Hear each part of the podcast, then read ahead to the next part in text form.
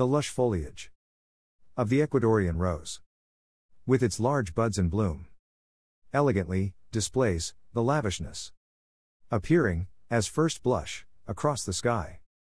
Just before dawn, releasing succor to combat gloom and breathlessness. When they rush in, to overwhelm, with colder weather.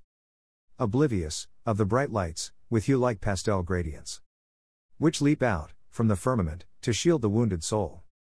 Compassionately, keeping hearts ablaze with hope and strength to survive.